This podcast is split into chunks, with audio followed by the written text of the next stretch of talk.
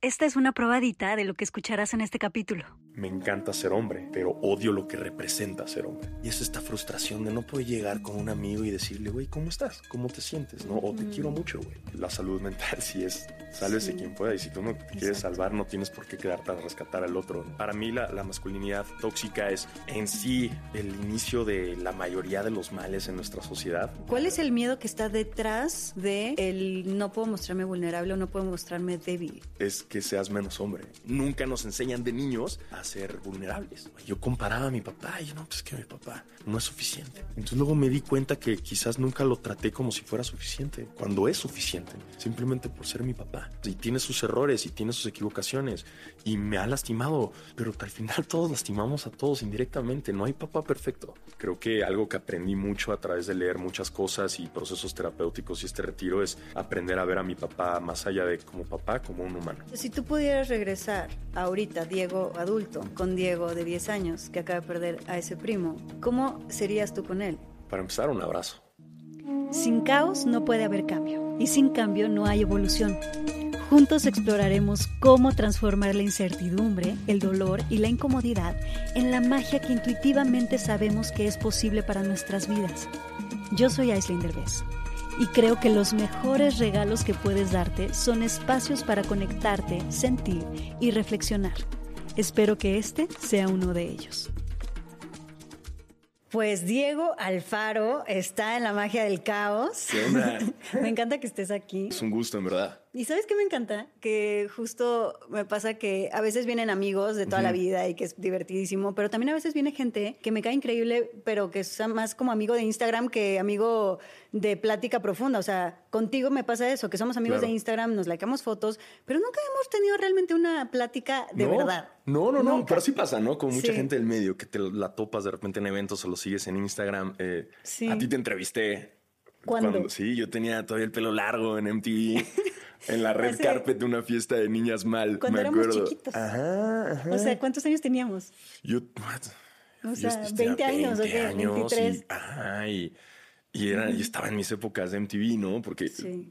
para la gente que no sepa, yo, yo estudié Derecho en, ¿Ah, en la UNAM. Yo quería ser político. Mira. No pasó.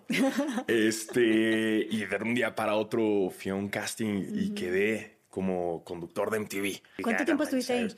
Estuve como cuatro años en MTV. Ok. Y luego Canal 5, luego E! Entertainment, luego Sony, luego este, México Diseña, este, Comedy Central.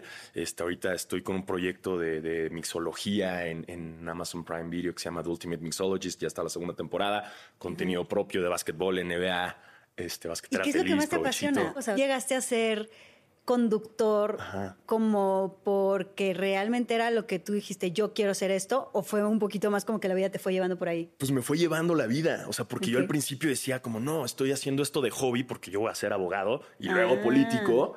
Y después fue como, no, es que está bien chido poder viajar y entrevistar bandas. Y, y un día mi mamá me dijo, a ver, no, ni le estás echando ganas a tu carrera de conductor ni a ser abogado. O vas a ser un mitad. abogado mediocre o un conductor mediocre. Ya mejoras, ya, échale bien a uno. Y le dije, bueno, pues ya no me titulé. Y pues, sí, me apasiona mucho. También me apasiona mucho la moda. eh, incluso pues con Cruzada también hay ser parte de la marca. Cruzada, Negocios. para los que no saben, son anillos bien chingones. Mira, muéstralos. Sí, justo. Toda la joyería aquí. me Joyería muy, muy chingona. Yo tengo muchas cosas de Cruzada. Sí, también. lo sé, lo sé. Pero sí, yo creo que son varias cosas y fue como un proceso de irme encontrando y ver qué es lo que me va gustando también. en- en- actuando también, hice, salí en El Dragón, ahí tuve un personaje. ¿Sí? El próximo año me quiero enfocar un poco más también de ese lado. ¡Qué Mi padre! terapeuta me logró convencer de hacer cosas nuevas y Qué cool. este año también di el paso adelante haciendo stand-up, ¿no? ¿En que ya serio? tenía este lado de No sabía comedia. que haces stand-up, Sí, también. Qué cool. Ah, Todo. Haces todo. Sí, trato como un poco de todo. Eh, a veces me pasa que intento tantas cosas que quizás no me Mm. enfoco tal cual en una, pero también fue todo un proceso que llevaba escribiendo comedia años, pero pues no me había atrevido a subir al escenario. Que hice un proyecto de Comedy Central en el cual me tuve que subir al escenario y me fue muy bien, pero lo dejé ahí un poco al lado. Y este año dije, no, lo tengo que hacer. Y de repente te he visto como hablando de temas más álgidos, ¿no? Sí, eso es algo nuevo, ¿sabes? Porque he estado viendo ahí cosillas y pues hablas sobre la masculinidad tóxica. Y me encantaría, me encantaría saber qué es la masculinidad tóxica. Ya sabía que por eso me habías traído. Pues para mí la, la masculinidad tóxica y, y, honestamente, el término creo que hay que cambiarlo porque muchas veces si a un hombre le dices masculinidad tóxica, ya luego, luego te saca la guardia, ¿no? Y ya están como cansados de eso, ¿no? Sobre todo los más tóxicos, ¿no? Eh, podría ser como una hipermasculinidad, quizás, o podría ser como, no sé. El, chiste es que para mí la, masculinidad tóxica es en sí el inicio de la mayoría de los males en nuestra sociedad, ¿no? Es, es esta construcción errónea que se nos ha dado desde chicos socialmente a través de siglos de lo que significa ser un hombre.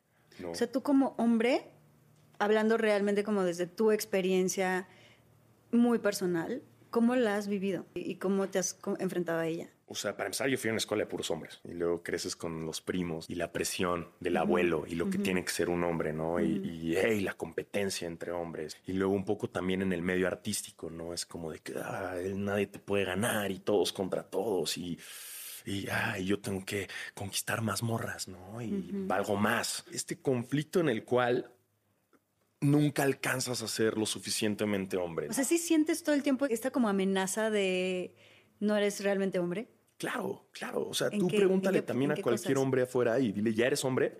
Y puede tener 30, puede tener 40 y quizás te dice, no, todavía no, no lo soy. No lo he llegado a. Y tú como hombre, ¿qué significa para ustedes realmente esa ser hombre. Tóxicamente. Pues tóxicamente tienes que ser exitoso, tienes que ser el más galán, tienes que ser el, el macho alfa, ¿no? El que mm. aporta a la familia, el que, mm. el que tiene la mujer perfecta, ¿no? El mm. ejemplo, el que tiene hijos, el que logra estar en la cima de la montaña. Hay una cultura del hombre de, de lograr todo solo. ¿No? ¿No te has fijado que, que, el hombre se siente más chingón si logró todo solo? Es que yo logré esto sin ayuda. Y por eso los hombres no piden ayuda en nada, ¿no? Y por eso se pierden en la calle, porque no piden ayuda. y por eso si entras al súper, el hombre va a dar mil vueltas. Porque yo no voy a preguntar dónde está el pan.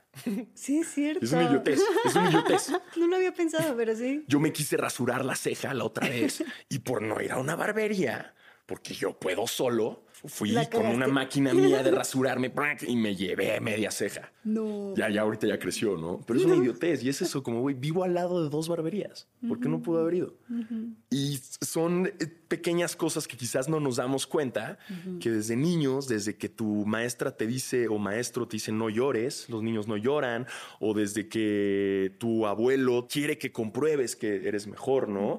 O el, que normalicen que los niños sean agresivos. El hecho de que un niño no pueda jugar con una muñeca, pero está bien que juegue con una pistola. Esta apología de la violencia y el aceptar y querer aceptar que los hombres somos violentos por naturaleza, pero eso está mal. Claro, y se ha fomentado mucho que ser violento es ser cool, ¿no? Como que el que se pelea y el que gana la pelea es súper cool. Completamente, porque es parte de esta competencia. O sea, cuando vivíamos en tribus, pues el hombre o era agresivo o se morían, ¿no? Pero pues de alguna manera ya no es útil. No, exacto. Y sí tenemos que, que somos ir hacia... ya, ya no tenemos que ir a cazar un mamut. Exacto. O sea, todavía dijeras, no, es que hay que cazar un mamut, hay que estar fuertes y hay que... No, o sea, al final sostener la ideología de que el hombre es violento por naturaleza desde el hombre primitivo es, es, erróneo, es, tonto, es como, no, ya no necesitamos. No. Creo que también surge mucho a partir ya de la propiedad privada, ¿no? Que el hombre empieza a competir y ahora pertenencias, ¿no? Sí. Y a través de esa competencia y esa masculinidad es que empieza pues, los problemas en la sociedad. Llámese la misoginia, llámese el racismo, llámese la guerra. O sea, el hecho de que el 90% de los asesinatos son hechos por hombres. Y también que los suicidios, la mayoría de las personas que se suicidan son hombres. Nunca nos enseñan de niños a, ser vulnerables. O sea, pero a ti como hombre sí te llevó a pasar esa parte de tener un conflicto en el momento de explorar tus emociones. Puede sonar muy, muy cliché esto de que los hombres no lloran, pero a ti realmente como hombre sí es un estandarte esto de que los hombres no deben de llorar y de que no deben de mostrarse tan emocionales. ¿Cómo lo has vivido? No siento que, digo, indirectamente no estoy culpando a mis papás, ¿no? Creo que también los papás son víctimas de este esquema. Empezar a ir a terapia, que empecé a ir apenas hace un año y medio, casi dos años, fue que me empecé a dar cuenta y conectar con este lado vulnerable, ¿no? Y darme cuenta de lo valioso que es llorar. Yo tuve muy chico conexión con la muerte. A mis 11 años, 10 años, murió uno de mis, de mis primos. Él tenía 16 años cuando murió de cáncer, pero murió repentinamente, o sea, de que le detectaron el cáncer, cayó en coma a la semana y luego ya había ah, muerto, ¿no? Yo recuerdo mucho ir a la escuela y no poder llorar y estar frustrado porque pues no, y de repente me acuerdo mucho de esta escena de estar yo en mi pupitre, ya con los ojos llorosos, y tener que quedarme así sin voltear y sin poder, porque no podía. ¿No? Y luego, ¿No podías o no querías? las dos, ¿no? O sea, no quería mostrarme vulnerable ante los demás, porque, Mm. porque para mí en ese entonces, digo, también una escuela de puros hombres, ¿no? Y además de sacerdotes, Mm. demostrar esa vulnerabilidad era un poco demostrar debilidad. Y para ustedes, como hombres, ¿qué pasa si te muestras débil? No pasa nada. Exacto. Ahí está, no pasa nada. Sigues vivo. Pero ¿cuál es el miedo realmente de un hombre al mostrarse débil o vulnerable? de niño sí es el bullying, completamente. niño es el bullying. Completamente. Y ya de adulto, Ya ¿cuál de- es el miedo que está detrás de el no puedo mostrarme vulnerable o no puedo mostrarme débil? ¿Cuál es el miedo? Es que seas menos hombre. Si eres menos hombre, ¿qué eres? Ese es el problema. Que Qué loco, entonces ¿no? es eso, que no hay nada. O sea, entonces ya te pones a medir, es como, ¿y qué pasa si lloro?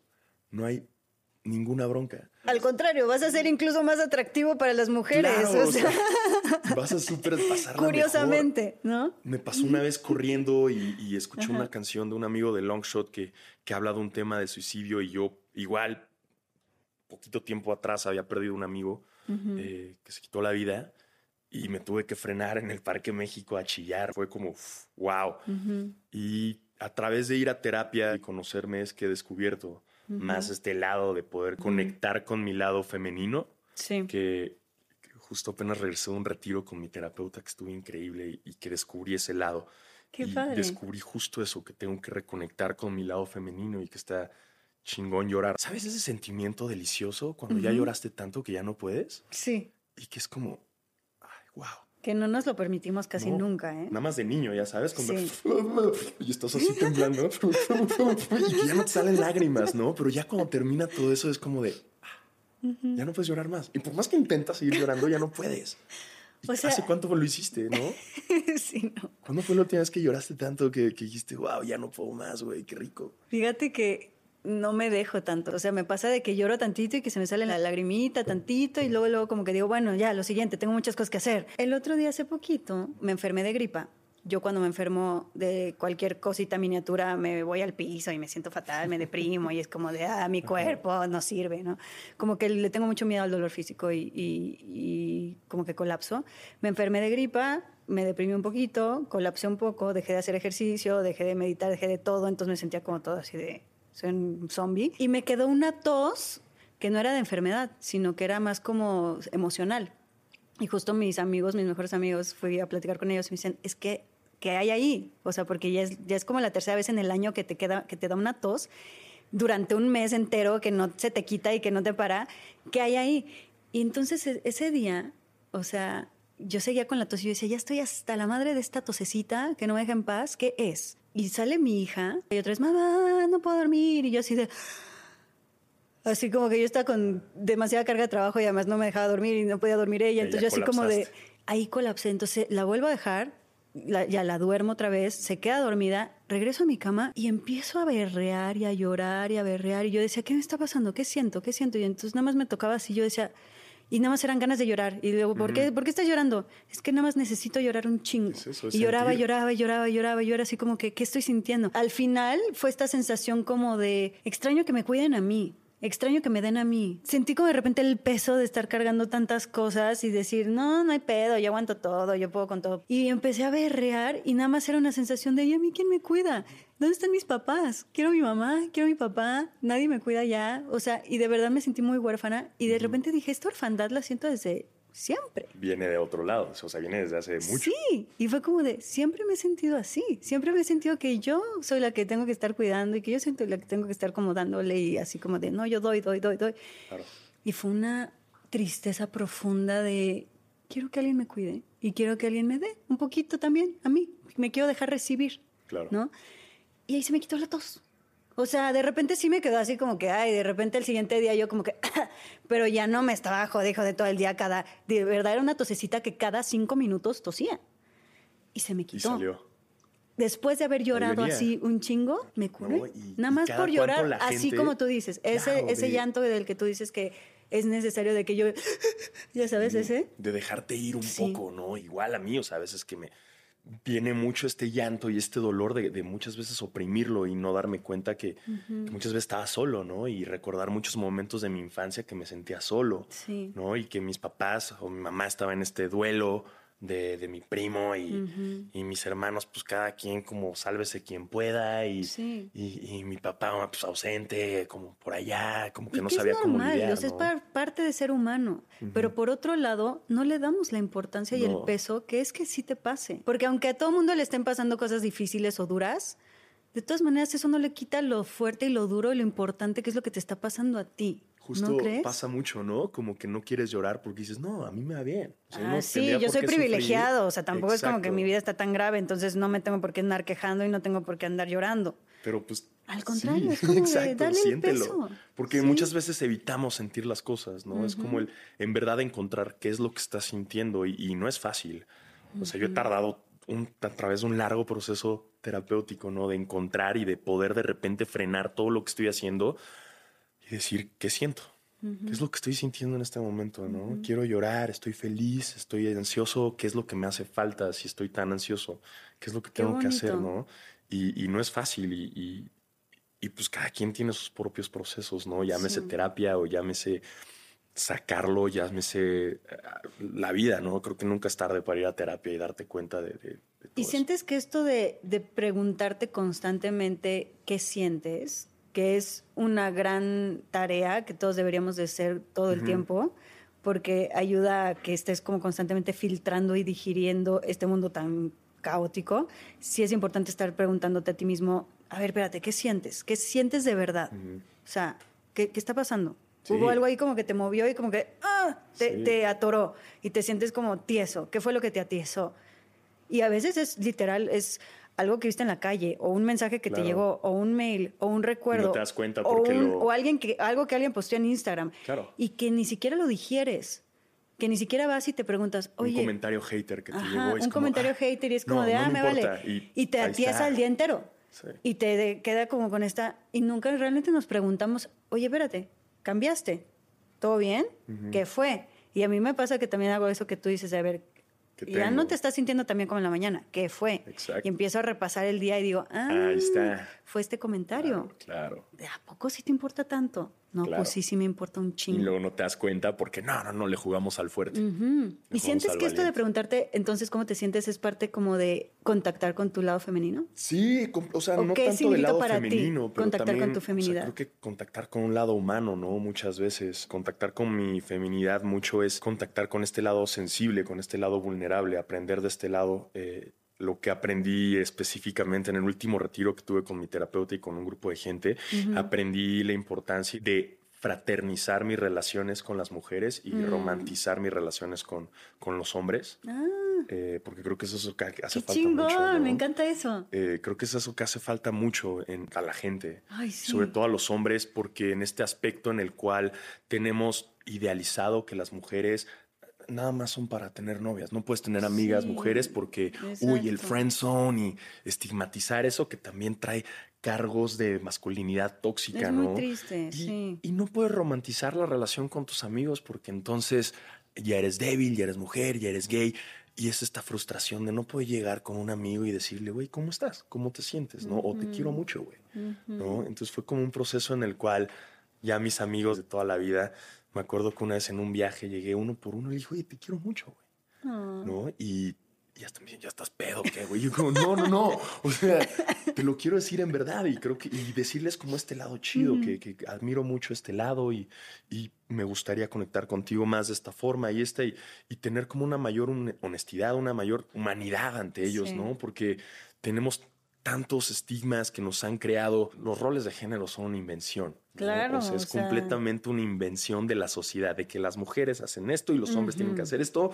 Es un invento social. Totalmente. Completamente. Y no los define tampoco el sexo, porque también el sexo es tan variado, o sea, que eh, físicamente, ¿no? Y, eh, entonces, esto de, dejarte llevar por lo que dice la sociedad que tienes que hacer, también para las mujeres puede llegar a ser muy frustrante, ¿no? En este lado de qué es lo que tiene que hacer la mujer. Pero en el hombre sí trae demasiado caos y demasiados problemas. Totalmente. Creo que como seres humanos, todo el tiempo estamos luchando con el nunca sentirnos suficientes. Claro. Creo que es un tema Y de humanidad. las redes sociales que te estás comparando con todo el mundo y no ayuda. O sea, que No. diario te metes y diario alguien va a estar con un mejor coche, con una mejor chamba, con más followers, con más likes. Entonces, Sí. no ayuda. Es como una pandemia, ¿no? De Sí. no sentirnos suficientes Sí, justo el mundo digo, entero, ¿no? Eres suficiente simplemente por ser, ¿no? Simplemente eres. Pero eso nadie lo entendemos Nadie a lo fondo. Nadie o lo sea, ni siquiera que- yo, como que yo dejo de hacer, dejo de trabajar, me relajo tantito y luego en chinga empiezo, no, es que no, no estoy haciendo lo suficiente, no soy suficiente, no estoy, no estoy teniendo el éxito que suficiente. Siempre no, puedo más, siempre puedo más, Sí, sobreexigirte, o sea, ¿no? ¿qué es eso? Pues O sea, es que también se siente rico rendirte. O sea, ya cuando de repente sacas la banderita blanca y dices, ya, estoy hasta la madre de tener que ser el más guapo, el más sexy, el más fuerte, el más musculoso, el Sí. más simpático, el más... Ya, Sí. nunca, o sea, no lo vas a hacer, ¿no? Simplemente rendirte un poco y decir, ya, chingas, soy yo. Sí. Y el aceptarte y ver cómo eres. Y a partir de ahí es que ya logras sanar muchas cosas. Y en verdad la carga que tienen todos los hombres que no entienden y que en verdad no se han puesto y no han puesto un freno para darse cuenta todo lo que significa el no considerarse suficientes. O sea, la otra vez que pasó lo de, lo de Pete Davidson, ¿no? El comediante que empezó Ajá. a salir con Emily Ratajkowski, ¿no? Después de haber salido con Kim Kardashian y, y Ariana Grande y Sí. antes Kate Beckinsale. O sea, trae un repertorio, o sea, que dices, wow. Sí. O sea, las más guapas. Sí. ¿No? Y me dio mucha risa cómo se controló la noticia, ¿no? De, de No, lo ven como un dios. lo ven como un dios. O los sea, lo ven como ¿no? el más chingón Es del mundo el y como que... ¿no? Y me dio mucha risa ver cómo, en especial los hombres, lo veían y era como de, no, pero ¿por qué anda con ella si no es el más guapo, si no es el más rico, si no es el más exitoso, si no es el Mm. más chistoso? Pero ¿sabes quién sí cree que él es suficiente? Pete Davidson. y Claro. por eso está ahí. Y por Claro. eso tiene a Emily Ratajkowski. Y por eso conquista, porque él mismo se considera Porque se la cree. suficiente. Porque él se la No nada más se la cree, se la sabe. Mm, Y eso me impresiona. Y, y en verdad es que todo mundo lo pone en tela de juicio. Sí. ¿no? Y luego, obviamente, salieron todos los hombres y toda la gente a justificar. A decir, no es que Ariana Grande, yo ya estoy en chisme, ¿eh? había dicho que tiene un, Ajá. un gran miembro. El otro día leí que cada vez que un hombre busca en Google sobre el tamaño de su pene, Ajá. cada vez que una mujer lo busca, 170 hombres ya lo buscaron. ¿En serio? O sea, la diferencia es tan abismal. O sea, por una búsqueda de una mujer son 170 de un hombre.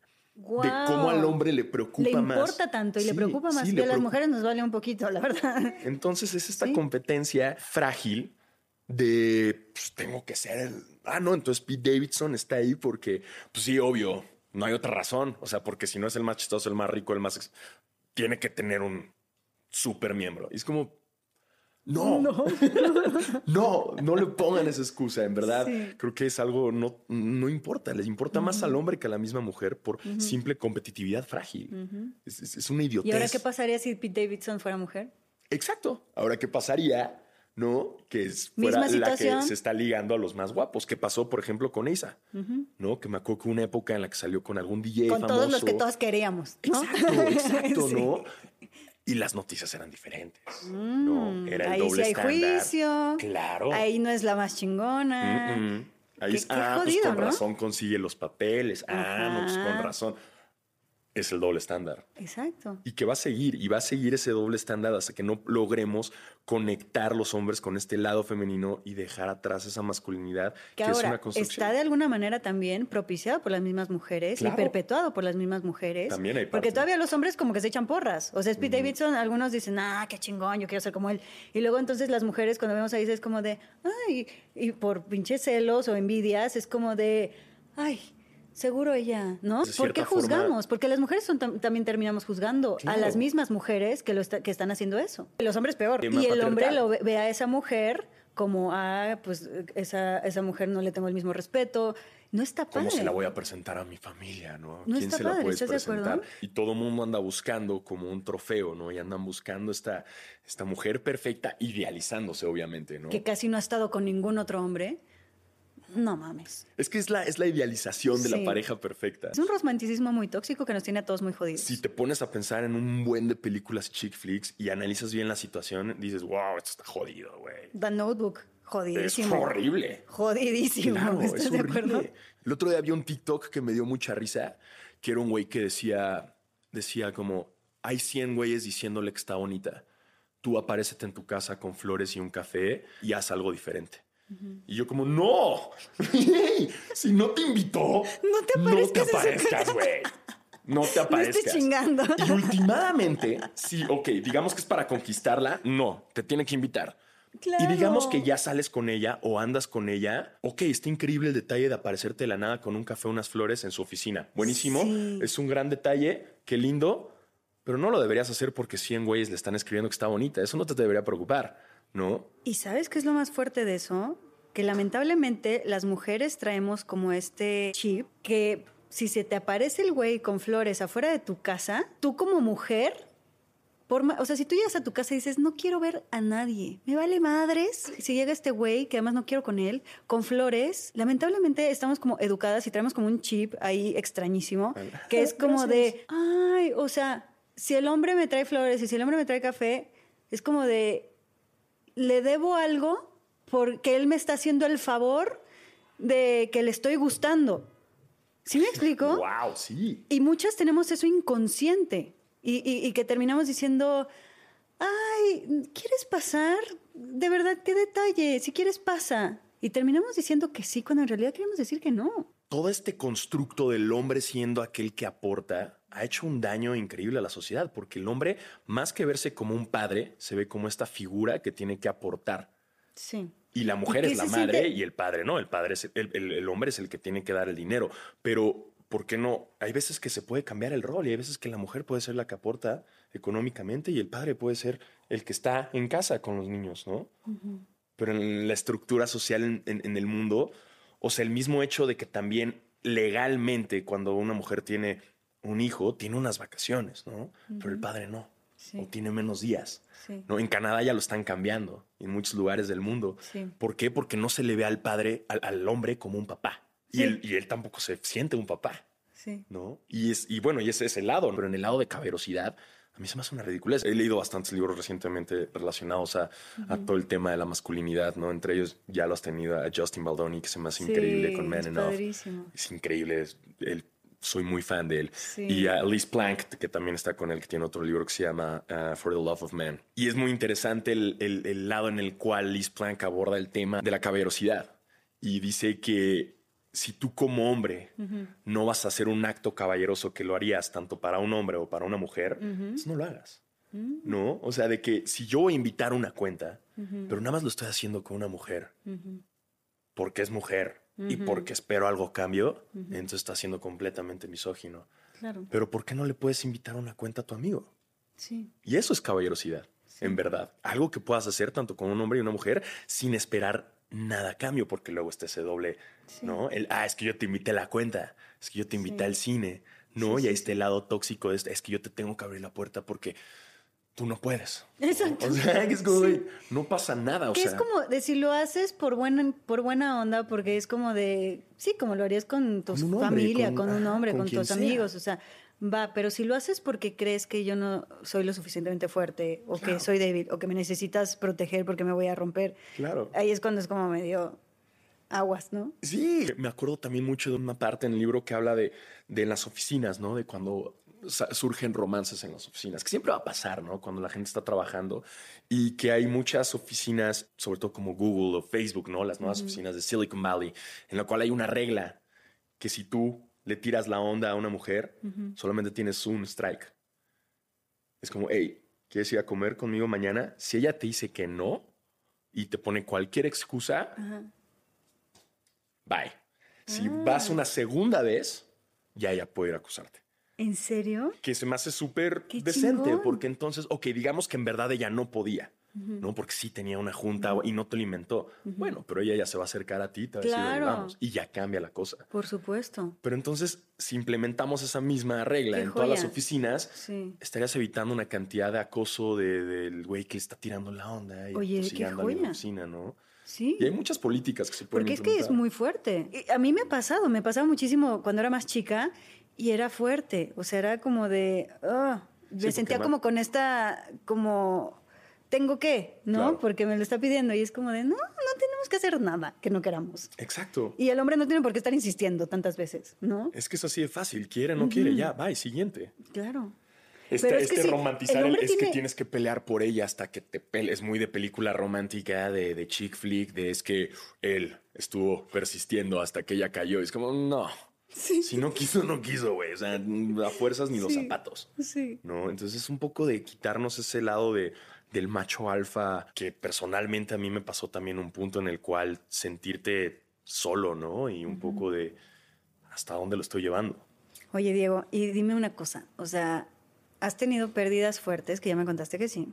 Sí. Eh, no sé si has tenido otras, pero ¿cómo sanaste esas pérdidas? O sea, cuando te pasó eso, ¿cuáles fueron tus herramientas para no irte al carajo? Interrumpo este podcast para contarte algo increíble. ¿Ya conoces los cursos que tenemos en la magia del caos?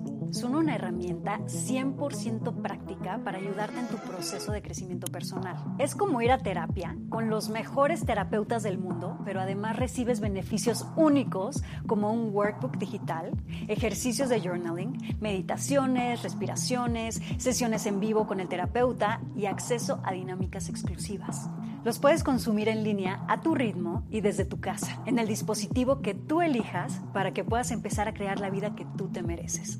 Visita nuestra página web www.lamagiadelcaos.mx y encuentra la información que necesitas sobre nuestros cursos, retiros, experiencias presenciales, nuevos contenidos y mucho más. No dejes pasar la oportunidad de invertir en ti mismo. No te puedes perder todo lo que tenemos para ti. Yo me comparaba mucho con amigos de la escuela que, que veía que ellos pues, habían perdido un abuelo, ¿no? O habían perdido como... Que, que está mal, está feo también, pero que es al final algo muy común. Y pues, sabes, pero para mí la- el primer contacto con la muerte así de alguien joven, con mi primo a sus 16, fue sorprendente, ¿no? Y creo que eso lo tuve que superar un poco solo. Ok. Quizás sí muy de la mano de mi mamá, pero mi mamá andaba en un luto terrible. O ¿no? sea, Y- de verdad y, no tuviste como acompañamiento, ni ayuda, ni terapia, ni nada Pues en nada, ese sentido. no, no, no, no, no. ¿Y sientes que el no haberlo realmente como digerido o tratado o acomodado dentro de ti, o sea, hoy en día repercute Completamente. de forma un poquito traumática o Completamente. y que hace que reacciones de maneras tal vez muy sensibles o traumáticas Sí, a sí, ciertas sí. cosas? Sí, de, de- ¿Cómo que? ahorita con mi terapeuta he tenido dos retiros con él y en los dos sale. Sale Bajo siempre. muchos ejercicios y, ¿Y sale a bajo- través de qué? ¿Del miedo o de la...? Pues sale a través de mucho el enojo. Ah. Me he dado cuenta, como este enojo de haber estado solo. eh, o sea, que yo- se te quedó guardado. Se me quedó guardado el sentimiento de soledad, de, ver a mi mamá en un llanto, en un luto demasiado fuerte. El voltear a ver a mi hermana y mi hermana se abrazó mucho de los amigos de mi primo y mis otros primos. Mi hermano igual quedó muy al aire. Pero nadie te preguntó a ti el- qué onda contigo. pues a veces era, yo creo que algo de lo que más me dolió fue el no poder despedirme de mi primo cuando estaba en coma, porque estaba yo muy chico, o sea, tenía 10 o 10 años. Entonces, para, es- también para mis papás era un, no lo va a entender, ¿no? Mm. Y también para los papás no es fácil tratar con eso y entiendo, y la verdad ¿Y es qué que es lo no, que más hubieras querido? a mí me hubiera encantado te hubiera verlo, verlo. el no despedirme de él como que me dejó ahí algo. O sea, si tú pudieras regresar a ahorita, Diego actual, que es el Diego adulto, y puedes regresar con Diego de 10 años, que acaba de perder a ese primo, ¿cómo serías tú con él? ¿Qué herramientas le darías? ¿Qué ayuda le darías? ¿Qué le dirías? Para empezar, un abrazo. Ajá. un abrazo y, y pues decirle que al final va a estar bien, ¿sabes? Y que todo lo que extraña sí se pasa y al final regresa, pero... Y que no va a ser su primer contacto con la muerte, Mm. ¿no? Y decirle que no es culpa tampoco de sus papás, ¿no? No fue culpa de mis papás, él- tampoco ellos saben cómo lidiar con eso, no hay un libro que diga.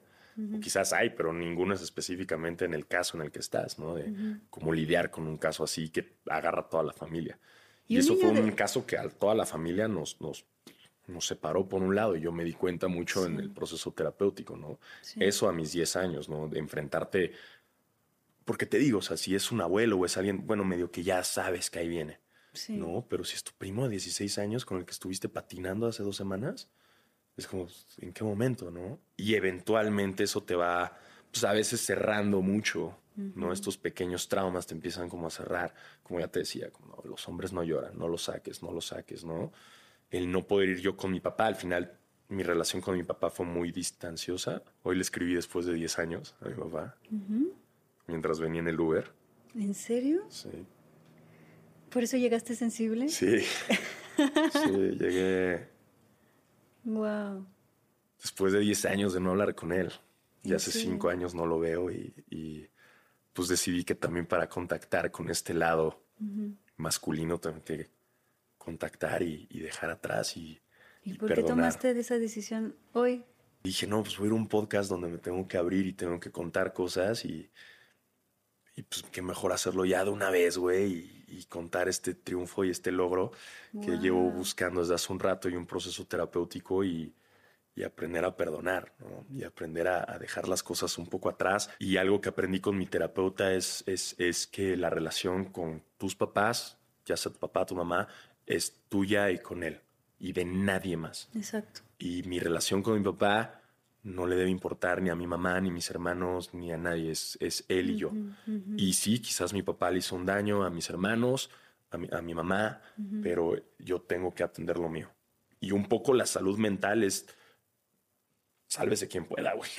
Es tú contigo, güey. Pero yo no voy a rescatar a mis hermanos. Yo no, o sea, yo quiero estar bien conmigo y, creo que parte fundamental es dar ese paso y hablar con él. Y en esta banderita de ya no, no quiero ser el hombre que está en la guerra de de, tener un rencor estúpido después de muchos conflictos familiares. O sea, fue de alguna manera tu decisión el mantener esa lejanía. Sí, fue mucho a través después de, la separación de mis papás, ¿no? Que obviamente todo el mundo, y pasa con toda la gente que, nos está escuchando, viendo que en esas separaciones siempre uno queda, ¿no? En el lado de, obviamente.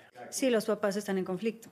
Porque si los papás no están en conflicto, no hay por qué tomar bandos. Sí, no, no, no, obviamente. Si hay un conflicto, entonces, si hay una separación, entonces uno queda del lado de quien cuenta la historia. ¿no? Exacto. Y, y sí, o sea, por más que, que hayan pasado cosas y que haya rencores y haya pleitos, creo que algo que aprendí mucho a través de leer muchas cosas y procesos terapéuticos y este retiro es aprender a ver a mi papá más allá de como papá, como un humano. Pues lo que más bonito se me hace y que me llama mucho la atención que estás diciendo, que me parece además lo más duro, difícil y fuerte, y que es por lo que muchas veces nadie se atreve a dar el paso, es por las lealtades guardadas, ¿no crees? O sea, lo que acabas de hacer hoy, de alguna manera acaba de romper una lealtad a mi mamá. Tal vez, ajá, a tu mamá, a tus hermanos, y que es, de alguna manera tal vez es lo que te mantenía con la duda de me acerco o no me acerco, porque no quiero perder esa lealtad que le tengo a mamá y a mis hermanos, ¿no crees? Sí, sí, no, es, es, es completamente eso. Y a través de mucho analizarme y, y terapia. Sí, es como soltar esa responsabilidad, ese, ese cargo, esa... Y es como decir, ustedes háganse responsables de sus emociones, de lo que a ustedes les vaya a provocar que yo me acerque. Yo ya no soy responsable de que ustedes estén. Claro, si ustedes no quieren hablar con él, está bien, o sea, bien, pero yo sí. Y yo quiero hacerlo por mí y ayudarme a mí, que no. Te digo un poco la salud mental, si es Sálvese quien pueda. Y si tú no te quieres salvar, no tienes por qué quedarte a rescatar al otro, ¿no? no. Tienes que tú, es como en el avión, o sea, de que la mascarilla, pero si quieres ayudar al de al lado, primero te tienes que poner la tuya, ¿no? O sea, entonces, y, fue muy, fue muy, me quitó un peso de encima, bien cabrón. ¿Sí? En el momento que venía en el Uber y, le escribí, le dije, oye, quiero verte, güey. Quiero actualizarnos y hablar contigo. Y ya, y me, contestó como, sí, yo sería el más feliz del mundo, ¿no? Y ah, cuando me dijo ese mensaje fue como... Se haber puesto feliz. Me quebró, sí, completamente. Y me puse mucho de su lado y pensar en lo que significa para él el, poder verlo. Y te digo, todos tenemos errores y todos cometemos errores. Y el poder ver yo a mi papá como también un ser humano y de que, güey, pues nadie te enseña a ser a veces un papá, ¿no? A veces llega la paternidad de la nada y, y son traumas que vienen desde mi abuelo, ¿no? Y exigencias desde mi abuelo y y que mi papá tampoco se sentía lo, lo- lo- lo suficiente. Y yo me di cuenta a través de cosas que yo tenía mías, de que yo no me sentía lo suficiente y que a la vez yo trataba a mi papá como si él no fuera suficiente, ¿no? Mm. Y eso se va pasando a demás cosas, ¿no? Llámese a las relaciones personales, ¿no? Quizás alguna mujer no la veo suficiente o porque yo también no me considero suficiente, ¿no? Y, y creo que tengo que sanar las bases. Sí. Y, y me di cuenta de eso y, y el escribirle fue, fue dar un gran paso. ¿no? Enorme. y sobre todo lo que te decía de, de- de estas pérdidas. Dije, ya, no quiero tener más pérdidas y menos por rencor. He perdido a mucha gente por muerte, ¿no? O sea, nuestro Renato que se nos fue de la Sí. nada, ¿no? Se fue otro, o sea, y, por violencia. Y ¿Era muy amigo tuyo? sí, o sea, Wow. súper cercano. Estuvo muy fuerte ese. Yo cuando estaba en MTV, pues él era como el, yo lo conocí en una Claro, entrevista, fui sí, a entrevistar yo a. Kylie Minogue y él estaba ahí con Telehit. Y me acuerdo perfecto el momento en que entramos al lobby y normalmente cuando yo entraba al lobby había otro conductor, pues estaba un poco ese esquema de competencia entre, uy, ¿quién es el otro? ¿no? Y me acuerdo tan cabrón el momento en el que entré y volteó Renato y me dijo, ¿qué onda? Y me saludó. Y yo, Qué chido, ¿qué onda, güey? y nos saludamos y luego, ¡pum! Súper amigos, ¿no? Eh, también perderlo a él fue. Yo creo que esa fue la más fuerte. Ahí sí sientes que puta, de esta no salgo, güey, ¿no? Sí. Eh, Porque era de tus mejores amigos. sí, completamente. Y era, con, era mi sustento en el, en el medio. Y hacían mucha mancuerna, ¿no? Hacíamos muchísima mancuerna, nos tocaba conducir eventos juntos. Él me daba los consejos. ¿Y qué sientes que, que aprendes después de una situación así de trágica que no tiene sentido? Que, que dices, ¿esto para qué está pasando? ¿Por qué está pasando? De verdad no le encuentro el sentido, o sea, es más allá de lo que yo puedo entender o comprender. Ya que lo ves a distancia, ¿a ti qué lección te dejó esa situación? O una situación de ese nivel de, de trauma y de dolor. ¿Qué sientes que pudiste aprender?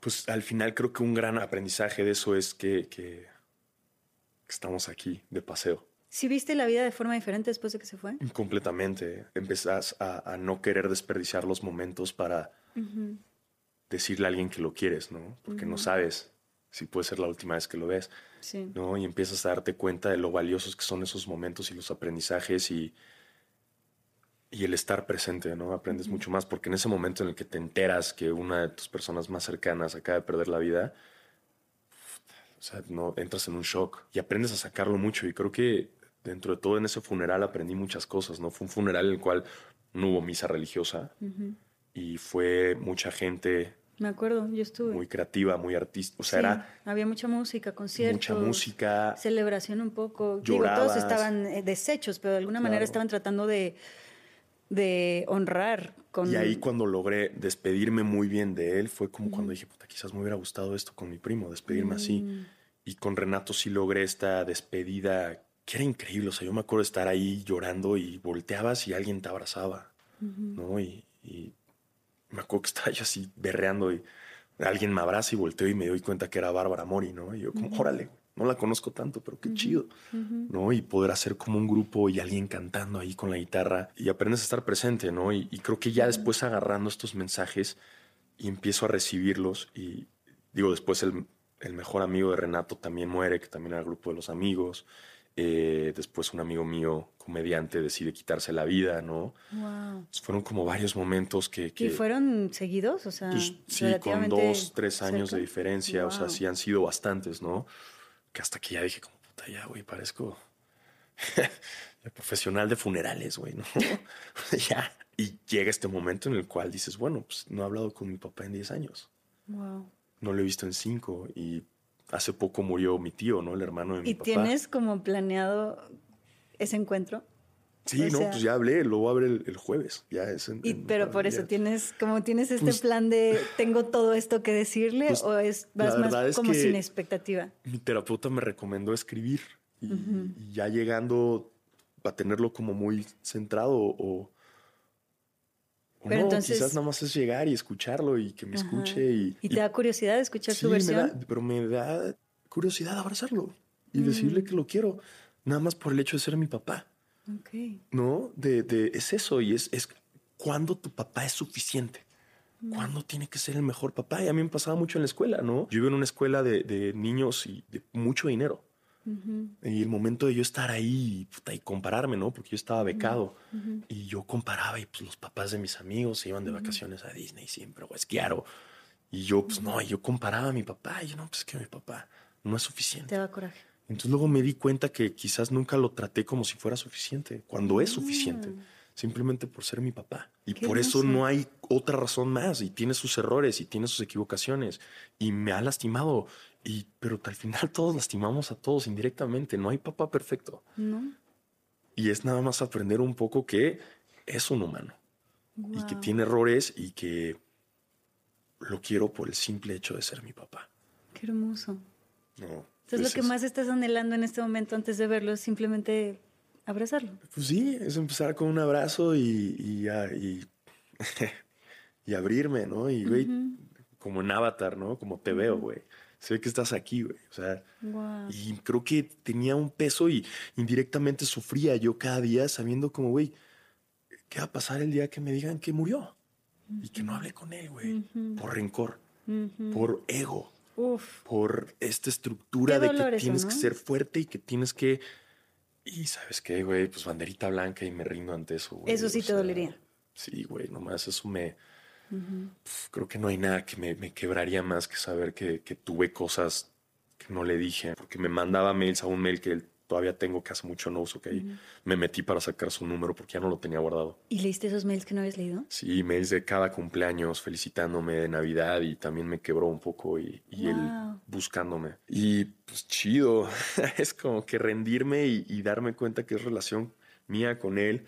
Y si no le parece a mi hermana, y ojo, y bueno, mi hermana si se entera porque está viendo eso, hey, Andrea, hablé con mi papá, Eh, que tampoco, ¿no? O sea, no le puede molestar, o sea, es, es mi relación con él y, es, y mi relación con mi papá no va a afectar mi relación con mi hermana y no va a afectar con mi hermano y, y somos adultos y, y es, es un poco de, de este proceso terapéutico que tengo de, de vulnerabilizarme y creo que es algo que, que en verdad si lo están escuchando estos hombres los invito a, Wow. a que sientan, güey, que está bien chingón y que, eh, porque los papás, sobre todo los papás, ¿no? Todo lo que también ellos fueron víctimas de este esquema macho, hipermasculino, tóxico de ser fuertes, ¿no? Ser los que tienen que aportar, de, de esta tensión, este estrés de no poder cumplir con los estándares de la sociedad, de no poder tener el mejor cheque, tener los mejores viajes, este estrés de cuándo voy a ser el mejor papá, ¿no? Y- Sí.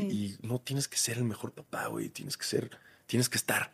Sí. Simplemente, en vez de estarte viajando de cómo llegar a ser suficiente, estar. Pero todo es a causa Uf. de este esquema de masculinidad tóxica que no podemos dejar atrás a menos Sí. de que nos detengamos un poquito, respiremos y nos demos cuenta quiénes son y conectar con nosotros mismos y conectar con la masculinidad. Ojo, no está mal la masculinidad. Hay una frase muy bonita también de, de un hombre trans que dice, me encanta ser hombre, pero odio lo que representa ser hombre.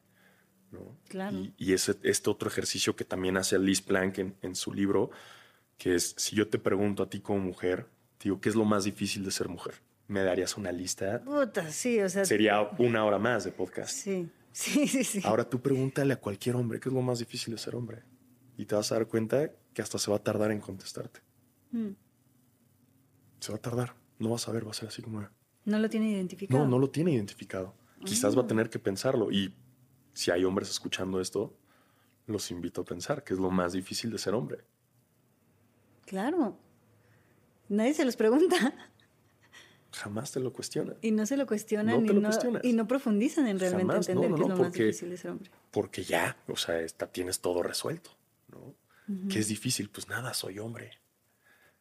Pero si te pones a pensar, muchas de las respuestas de lo difícil de ser hombre es eso, ¿no? De lo que esperan los otros hombres de ti, lo que espera la sociedad. Eso es Para lo que ti, es ¿qué es lo más difícil, difícil? ¿no? A mí esta presión, presión social de lo que es ser hombre. Que bueno, ahorita estoy tratando de dejarlo atrás, ¿no? Sí. Y- y- pero también está este otro estigma social cuando eres hombre, ¿no? Ahorita que pasa mucho de estos momentos de, de violencia y de acoso y de abuso, pues en verdad también como hombre te duele, ¿no? Aunque las víctimas sean mujeres, dices como, güey, me están fallando. Y, y el problema es que, que llega un momento en el que como lo hizo un hombre, entonces a veces también tú te sientes como, puta, ¿seré yo el malo aquí, güey? O sea, en verdad somos nosotros los malos cuando estás viendo casos terribles, en, o sea, de, de, de, acosos, Sí, como de que violaciones, preguntas si realmente tú eres violencia. parte del problema también. Exacto. Sí. Y es esto también, este como de wow, Sí. ¿qué está pasando, no? Como este, este estigma también que están cargando el hombre, ¿no? Que, que no debería ser. Y todo es por no vulnerabilizarnos desde un inicio. O sea, lo que te digo que la gran mayoría de gente que se quita la vida son hombres. Wow, Diego, pues de verdad felicidades por, por lo que acabas de hacer antes de llegar aquí. o sea, por venir en el. Uber y atreverte a, a contactar a tu papá, a romper esa lealtad, a, como tú dices, salvarte tú y decir, esto es lo que a mí me hace sentirme bien, esto es lo que a mí me va a hacer feliz, esto es lo que a mí me va a sanar, esto es lo que a mí me va a expandir y no le debo nada a nadie. No tengo por qué estar cuidándole nada a nadie, ¿no? Como que me tengo que salvar yo primero. Sí. Y si no les parece, pues chin. Y Pues suena egoísta, pero no. O sea, No, aquí es uno que tiene no. que ver por sí mismo y es algo que he aprendido porque cargamos muchas responsabilidades. Sí. Cargamos muchos dolores y todos lo tenemos. y En mi Y familia. que en una era de eso. esas, digo, no sabemos, pero que en una de esas ni siquiera era, es algo tan grave. Digo, no sé, yo no conozco la historia, pero muchas veces nos hacemos la idea de que es tal vez algo más, Sí. más grande de lo que realmente es. Y, Claro, haces y un no huracán en terminamos. un vaso y al final empiezas y se trastorna la verdad y, y ya son recuerdos vagos que, que te digo, puede haber Sí. terribles historias y terribles sucesos y en los que todos salimos afectados, pero al final creo que hay que empatizar también mucho con, con el lado eh, humano Sí. y es algo que también creo que este año he aprendido mucho, ¿no? Llámese con mi papá, llámese con otros hombres, el, el poder empatizar con otra persona y hablar con otras personas, no a través de la verticalidad, sino a través de la horizontalidad, ¿no? Eh, creo que es algo que, que igual con los amigos, ¿no? El, no es lo mismo llegar con un amigo y decirle, oye, creo que tú estuviste mal en esto, ¿no? Sino más bien hablar con él y decirle, Sí. ¿por qué crees que hiciste eso? Sí. Y un poco más del dialecto en vez de creernos autoridades. ¿no? Y, Sí. y en este caso con mi papá es eso, es empatizar completamente. Creo que la palabra clave es esa. Eres muy valiente, o sea, que te atrevas a hacer lo que estás haciendo y que y a descubrir este, esta nueva historia con tu papá, que empieza una nueva historia, empieza una nueva etapa en tu vida y la estamos presenciando en este momento. Felicidades por atreverte. Gracias. Y, y qué bonito. Gracias, Y gracias. Gracias por contárnoslo, porque No, muchas pues- veces no podemos contar las cosas cuando son tan recientes. Necesitamos a veces como digerirlas, como decir, nos sentimos tan vulnerables de lo que está pasando en este momento que tenemos que esperar a que, a que como que cierre tantito y ya después decir, ok, ya estoy listo para contarlo. Sí. Pero tú acaba de pasar. Sí, o sea que gracias por tener los huevos, la valentía y la fortaleza de decir, va, acaba de pasar y lo voy a Claro. contar. Gracias. Y sobre todo porque vas a inspirar a tanta gente con esta historia. Sí, sí. Y vas a Creo que inspirar no soy el único ahí. Y ojo, nunca es tarde. O sea, nunca es cuando sea, puedes tener la edad que sea, pero no, no lo dejes a que el día de mañana te digan que ya no está. Creo que eso hubiera sido lo que más me hubiera traumado en mi vida, ¿no? Y espero que, pues esto, además de que inspira a mucha gente, pues también que pueda yo inspirar quizás a mis hermanos también, a que puedas, y no, no, lo- no tienen que, cada quien tiene su Claro. relación, ¿sabes? Pero pues darnos cuenta que muchos de esos dolores y esos rencores, pues no vale la pena guardarlos, ¿no? y, y que no eres más fuerte por guardarlo, y que no eres más por guardarlo, y que está bien rendirte, güey, está bien sentir, güey, está bien llorar, güey, está bien. Y si alguien te dice algo, ya estuvo. O sea, las redes sociales, güey, te pueden decir lo que sea. ¿Sabes cuántas veces Porque me han además- dicho? O sea, de, ay, que lloran, ay, que, güey. ¿No? O que creen que en verdad esto lo hago por moda, ¿no? De, "Ah, es que el progre que ahora es vulnerable. Digan lo que quieran, güey, ¿no? O sea, estoy descubriéndome y. y Siempre nos van a juzgar en todo. Sí, siempre le van a encontrar el lado. Sí, Sí. sí, sí. Y como dices, o sea, ¿de qué te hubiera servido seguir en ese lugar donde no hablas con él? O Puro sea, orgullo, puro ego. Sí, ¿cuál era el objetivo de eso? Ego. ¿Castigar o Claro. no? Sí, Castigar ¿no? Era como- castigarlo, pero en realidad te estás castigando a ti mismo. Claro, es lo que no te das cuenta muchas veces. O sea, más que castigar a la otra persona, estás castigándote tú a todo lo que da. Completamente. Ese silencio de no hablar con él me está castigando a mí también. Y ojo, no estoy diciendo que ya vamos a ser Daddy of the Year y ya vamos a ser mejores amigos, pero el simple hecho de poder hablar y actualizarnos y dejar las cosas claras y, y decirle yo a él, Sí. esto me dolió, güey, y Sí. te lo digo, y esto, o sea, hablarlo. La importancia de hablar las cosas a recuperar poco a poco una relación quebrada desde hace 10 años, que no es fácil recuperar, ¿no? Pero, se tiene que empezar por algo, ¿no? Y es con el que alguien baje la guardia un poco y se dé cuenta de que esto ya me está afectando a mí en mi vida y que tuve que darme cuenta a través de un gran proceso de, de terapia y de, análisis personal. Y que esto que estás haciendo es lo más fuerte, o sea, requiere mucha fortaleza, que podría parecer que es al revés, que ay, te estás rindiendo, es debilidad, y es al contrario, requiere de demasiada fuerza, de demasiada fortaleza, de demasiada valentía. O sea, dejar el mensaje escrito de hola, pa, ¿cómo estás? Espero si nos podemos ver en estos días. Y el esperar a darle el send fue... Sí, Muchos huevos. Bravo.